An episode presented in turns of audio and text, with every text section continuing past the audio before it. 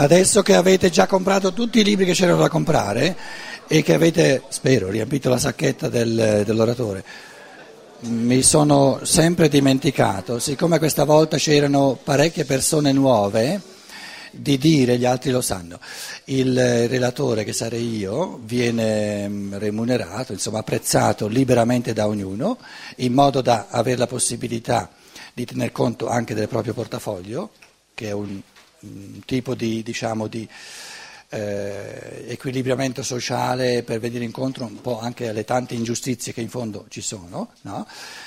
Eh, quindi ognuno si prende una busta vuota e ci mette dentro quello che, eh, quello che può, da un lato, e poi quello che corrisponde all'apprezzamento di ciò che pensa di aver ricevuto. Quindi, quindi l'apprezzamento del relatore non è una cosa facoltativa non è una cosa facoltativa. La, la quantità diciamo, di soldi è lasciata alla libertà di ognuno, nel senso che eh, si sente libero di tener conto di un portafoglio esile e gli altri ci mettono un po' di più, ma ciò significa che coloro che hanno un, un portafoglio un po' più nutrito hanno la responsabilità di metterci qualcosa in più perché devono eh, portare devono, eh, coloro che sono econo- economicamente più deboli. Soltanto così funziona la cosa, altrimenti eh, il rischio reale è che, eh, diciamo, adesso faccio un po' per sommi capi, metà delle persone dicono e io soldi ce ne ho pochi e loro ci mettono quasi nulla. L'altra metà dice sì, insomma, via, eh, non vogliamo esagerare. E alla fine eh, a me è successo in Italia, eh, vi faccio l'esempio di 30 persone e 300 persone, mi è successo che avendo fatto qualcosa per 300 persone ho preso di meno che non avendo fatto qualcosa per 30 persone. Questo per, come presa di coscienza che la cosa funziona soltanto se la libertà di colui che non ha soldi e dice posso venire lo stesso e sono benvenuto anche se non posso dar nulla, funziona soltanto se colui che ha soldi, capito? E ci sono qualcuno che hanno soldi, no? E sente la responsabilità di dare qualcosa anche per colui che non ce li ha. Perché colui che ha più soldi da dove li ha? Dalla tasca di chi non ce li ha, scusate. Eh. Eh. E, e una volta, quando sono andato in America, a New York, eh, avevo ancora i capelli in testa, eh, eh, lì ne ho persi anche lì parecchi. Prima di tutto c'era la bandiera americana in chiesa, era una, una national parish eh, di immigrati italiani di quarta generazione, la Sicilia, la Calabria, che non ci capivo nulla, e quindi mi salvavo soltanto con l'inglese. Comunque, Arrivo e c'è la, la bandiera americana in, in, chiesa. Io ho detto no, a me non mi vedete se lasciate lì la bandiera. Eh? Se volete la bandiera non vedete me, se volete me sparisce la bandiera. Hanno fatto un putiferio. La FBI mi ha fatto prigioniero degli Stati Uniti per, per tutto il tempo che sono stati e non avevo il diritto di lasciare eh, gli Stati Uniti. Una volta ci ho provato al, al Canada, mi hanno, mi hanno, fermato brutalmente alla, alla frontiera e mi hanno sbattuto indietro e sono, ho potuto restare negli Stati Uniti senza licenza di, di, uscire fuori soltanto perché il potere del Vaticano è intervenuto no? e ha detto non abbiamo nessun altro oltre a questo qui che sa bene l'inglese e quindi tenetevelo un po' così com'è. Comunque io, avendo criticato minimamente gli Stati Uniti, ero un comunista assoluto. Perché in America a quei tempi, e oggi non è molto cambiata la situazione, o sei d'accordo con tutto ciò che lo Stato fa o sei un comunista. Allora, hanno accettato, siccome il Vaticano ha, ha, ha ottenuto che restassi negli Stati Uniti, uscivo dalla sacrestia, in quel secondo, non due secondi prima, spariva la bandiera, c'erano due o tre persone che la portavano fuori, nel momento in cui, il decimo di secondo in cui io mettevo il piede sulla soglia per andare in sacrestia, tornava la bandiera in chiosa. Il filo non, del discorso che non sto perdendo è quello della tasca piena e della tasca vuota. Allora, nelle prediche dicevo, no? avevano degli, degli inni eh, sacri, inni sacri eh, eh, in chiesa, quindi canti sacri, dove osannavano l'America from sea to sea, dal mare all'altro, e chiedevano al Padre Eterno più prosperità, non prosperità spirituale, eh, che magari non sanno neanche che esista, ma prosperità.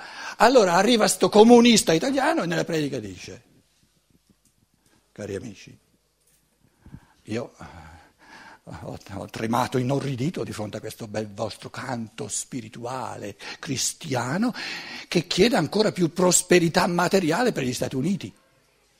Mica per l'umanità, per gli Stati Uniti. E io, cari fedeli cristiani, vorrei chiedervi questa maggiore prosperità materiale, da dove dovrebbe venire?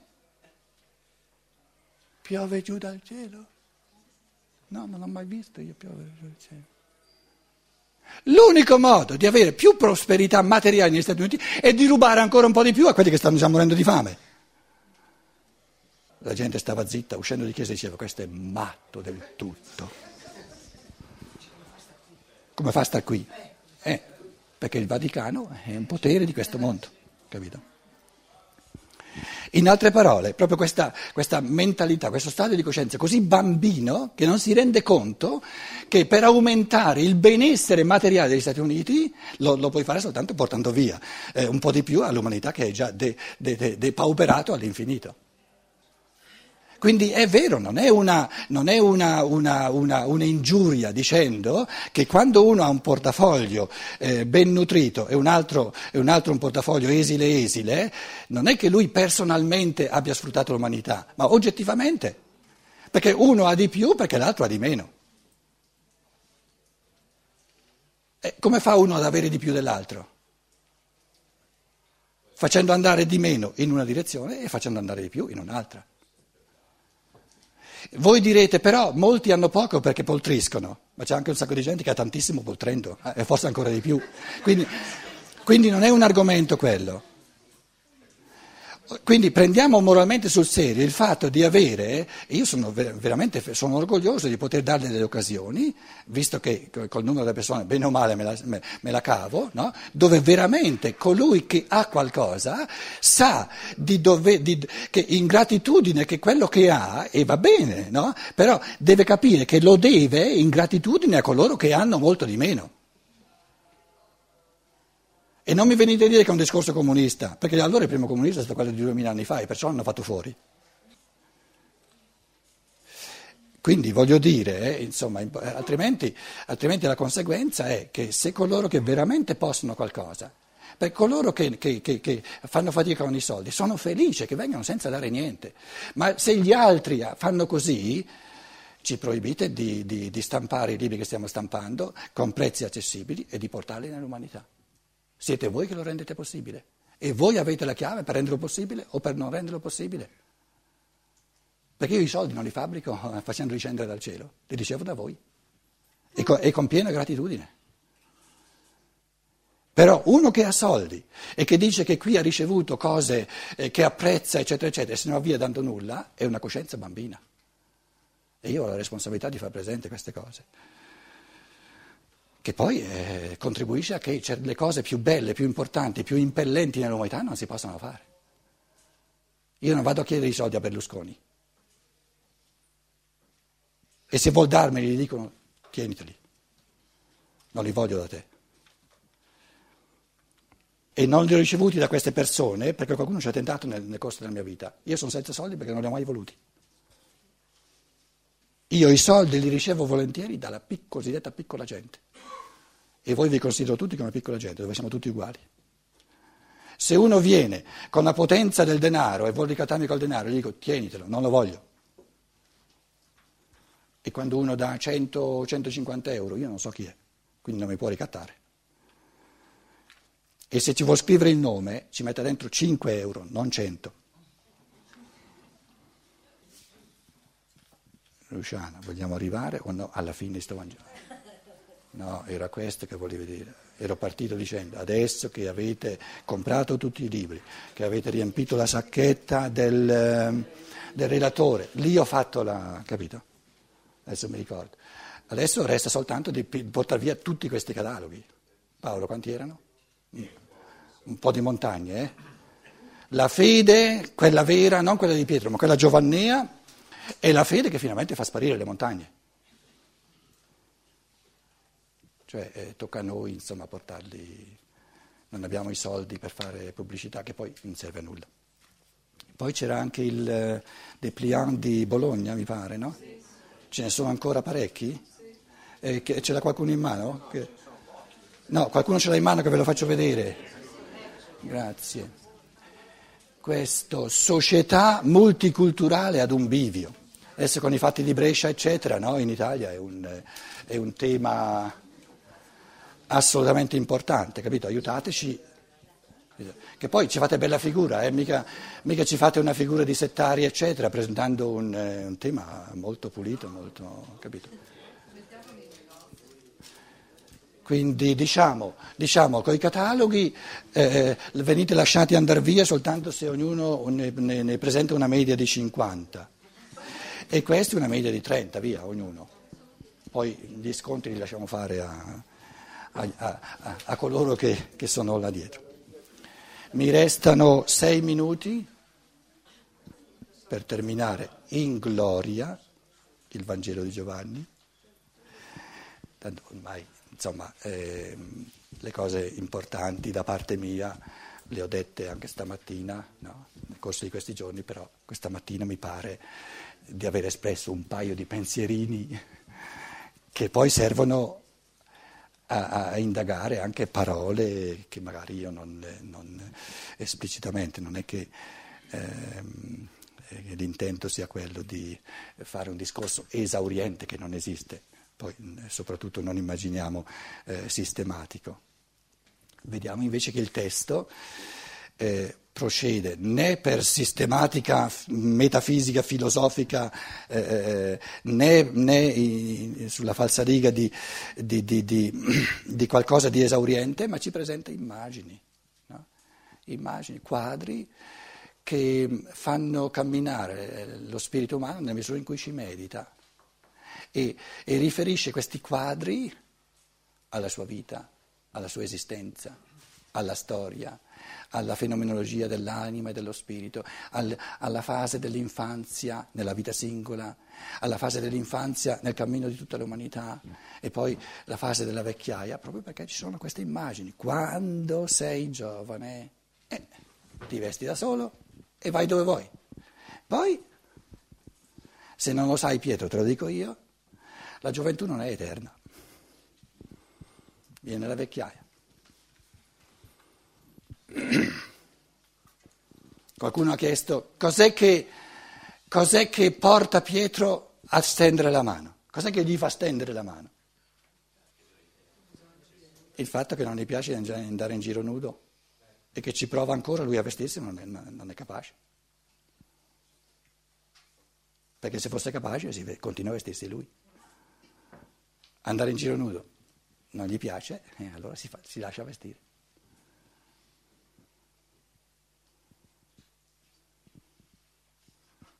22 dice a lui Gesù, se io voglio che lui permanga menein finché vengo, ma come? Sei qui? Sei già venuto? Finché vengo. Sei già venuto? Sei qui? Quindi c'è un venire e un rivenire. E il, cristianesimo da sempre parla di una prima venuta del Cristo nel mondo fisico, dove è morto in croce, risorto, eccetera, duemila anni fa, e poi c'è il discorso di una seconda venuta, diversa però. Perché se ripete la stessa cosa vuol dire che, vuol dire che la, prima, la, prima, volta non, ha, non hanno fatto tutte le cose come andavano fatte. La conduzione divina non perde colpi, deve ripetere. I ripetenti sono quelli che perdono i colpi non da, non da, non da incoraggiare in pedagogia, eh, perché, perché, nessun bambino è ripetente. Sono soltanto i, no, i nostri moralismi che fanno ripetere un bambino lo stesso anno. È una umanità bacata. Un bambino non perde colpi, i maestri perdono colpi. Se io voglio che costui resti, permanga finché vengo, ti pros se. Questo, Cosa ha a che fare questo con te? Questo ha a che fare con te nel senso che ha a che fare col tuo tramonto, col tuo terminare, col tuo diventare vecchio e morire, ha a che fare col tuo essere destinato a fargli posto. Ma non ti riguarda direttamente, ti riguarda indirettamente, nel senso che tu sei destinato, il tuo mandato ha un inizio e una fine ed è limitato nel tempo. Quindi il Cristo continua a dire a Pietro, guarda Pietro, tu hai un mandato, hai un compito, questo compito viene subito da me, mi segui, però è importante che tu capisca Pietro che anche il tuo mandato è delimitato nel tempo perché siamo in evoluzione e nessun impulso. Se un impulso fosse valido per sempre non ci sarebbe evoluzione, ci sarebbe sempre la stessa cosa. E una delle cose che il cristianesimo petrino fa più fatica a capire è la delimitatezza nel tempo del cristianesimo petrino, perché si, richiede, si ritiene eterno. Ma si può essere eterni soltanto se si, se si diventa avulsi dalla terra, dal luogo dove tutto nasce, cresce, tramonta e muore. Ti prosse. Seguimi su Moia Coluzei. 23. Exelten un utos logos, nei discepoli, presso i discepoli si sparse la voce, exelten, uscì la voce, la diceria, l'affermazione presso i fratelli che questo discepolo, che quel discepolo non muore. Non muore. Ma il Cristo ha detto non muore. Ha detto che permane finché lui ritorna, ha detto che non muore. Però loro hanno capito, ah, oh, se deve permanere finché ritorna, il Cristo ritorna quando? Alla fine dei tempi, quindi questo qui non muore fino alla fine dei tempi. L'inizio del materialismo. E questo inizio del materialismo dimostra che siamo in chiave di Pietro e non in chiave di Giovanni. Perché questa frase, compresa in chiave di un cristianesimo di Giovanni, significa questo qui è colui che resta fino all'iniziazione, cioè è colui che in vita farà l'esperienza, e l'ha già fatta, sei, sei, sei, giorni prima, una settimana prima che il Cristo sia morto. No? In queste conferenze, eh, il, le sorgenti della cultura occidentale, il secondo volume, soprattutto per esempio c'è, c'è una conferenza sul risveglio di Lazzaro, leggete, è una cosa bellissima proprio. E Steiner parla di questo frainteso, grosso frainteso, che il Cristo dice, questo è il discepolo che mentre permane nella vita, facendo l'esperienza dell'iniziazione, vive il ritorno spirituale, il venire spirituale del Cristo, mentre è in vita prima di morire. Loro, gli altri che non capiscono nulla di questi misteri dell'iniziazione, pensano alla venuta del Cristo alla fine dei tempi, alla fine del mondo, e se questo qui permane finché il Cristo ritorna, vuol dire che non muore mai fino alla fine dei tempi. E chi capisce queste parole? Lui, Lazzaro, perché è già, perman- è già permanso finché lui è tornato, però a un altro livello, a un tutt'altro livello, un livello che il Pietro non può capire. E perciò si è sparsa la voce, oh, questo tizio qua non muore. Domanda, e quando è morto cosa hanno fatto? Perché è morto, prima o poi è morto. Hanno cominciato a dire, qua c'è qualche, i conti non tornano. Il, cristian, il, il cristianesimo petrino, tra le altre cose, è un cristianesimo nel quale i conti non tornano. Perché non fa conto, non tiene conto, non include nel conto l'iniziazione. Perché non la conosce. Non muore. Però il Vangelo lo dice, i discepoli, ma non de- lui non disse costui non muore, ma disse se io voglio che lui permanga finché, finché, finché vengo, ti pro sé. Alcuni manoscritti questa ripetizione del ti pro sé l'hanno messa via. No? Quindi Cristo non ha detto non muore, ha detto se io voglio che lui permanga finché io vengo, questo non riguarda te. E loro hanno interpretato, ah, non muore. Hanno avuto fortuna perché è morto molto anziano, oltre i cento anni, però prima o poi è morto.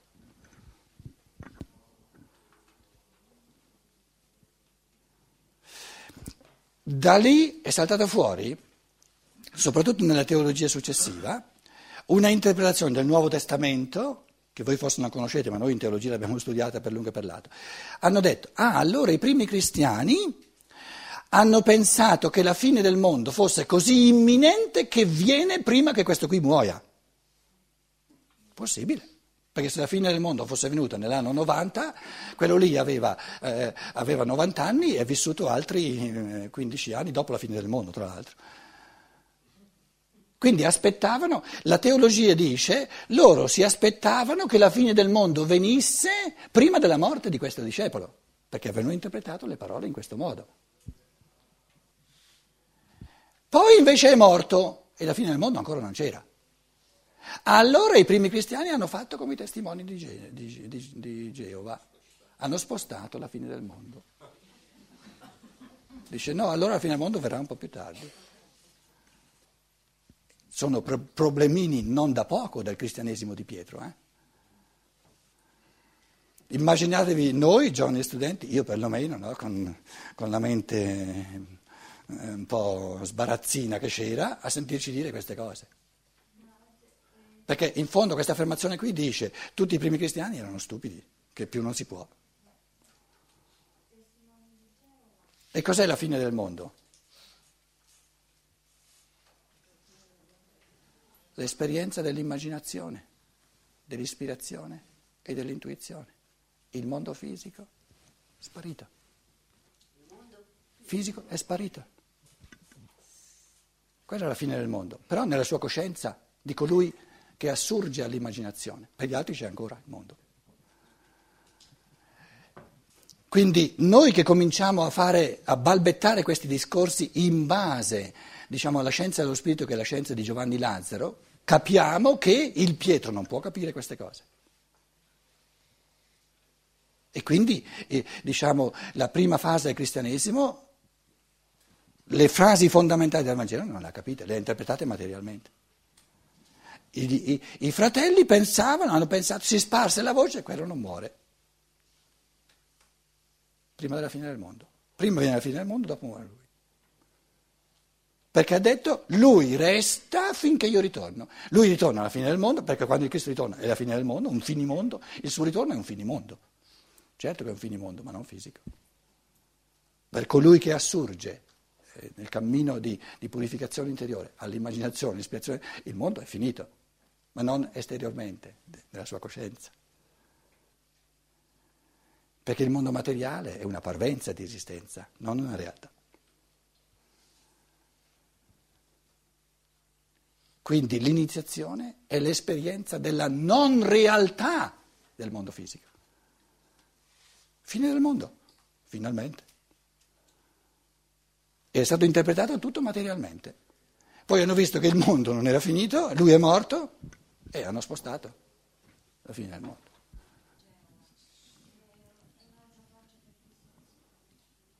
Se avessimo... Ah, io devo già andare alle 12 e un quarto, prossima volta Paolo. Eh? 24, 25, questi è, allora i discepoli che scrivono questo ultimo capitolo dicono, costui, no, questo discepolo, è lo dicono loro di lui, che è il loro maestro, Giovanni Lazzaro, il discepolo, che ha dato testimonianza di queste cose. Loro, loro in, da, dove, da, da, chi hanno questi, questi contenuti dell'ultimo capitolo? Da Giovanni Lazzaro, mica se li possono inventare loro. Però Giovanni Lazzaro gli ha detto, se qualcuno deve scrivere, scrivete di voi, io non li posso scrivere perché riguardano troppo, troppo direttamente me, capito? Quindi lui è il discepolo che, da, che rende testimonianza di tutte queste cose e che le ha scritte fino all'ultimo capitolo no? e ha incaricato noi di scrivere l'ultimo capitolo. E noi sappiamo che la sua testimonianza è verace. Perché se uno capisce veracemente la veracità di questa fine del mondo, è verace. Se invece uno la fraintende, allora è, un fraintendimento. 25. Ci sono anche tante altre cose che Gesù ha fatto che se venissero scritte una per una, non penso, scrive, dice colui che ha scritto questo ultimo capitolo, non penso che neanche il mondo intero le potrebbe capire, capienza, contenere. Se noi volessimo dire sul Vangelo di Giovanni tutto quello che si potrebbe dire, staremmo qui fino alla fine del mondo. ma non vale la pena, è meglio andare a pranzo. E la prossima volta cominciamo con la filosofia della libertà. Grazie a tutti voi e ci vediamo alla prossima.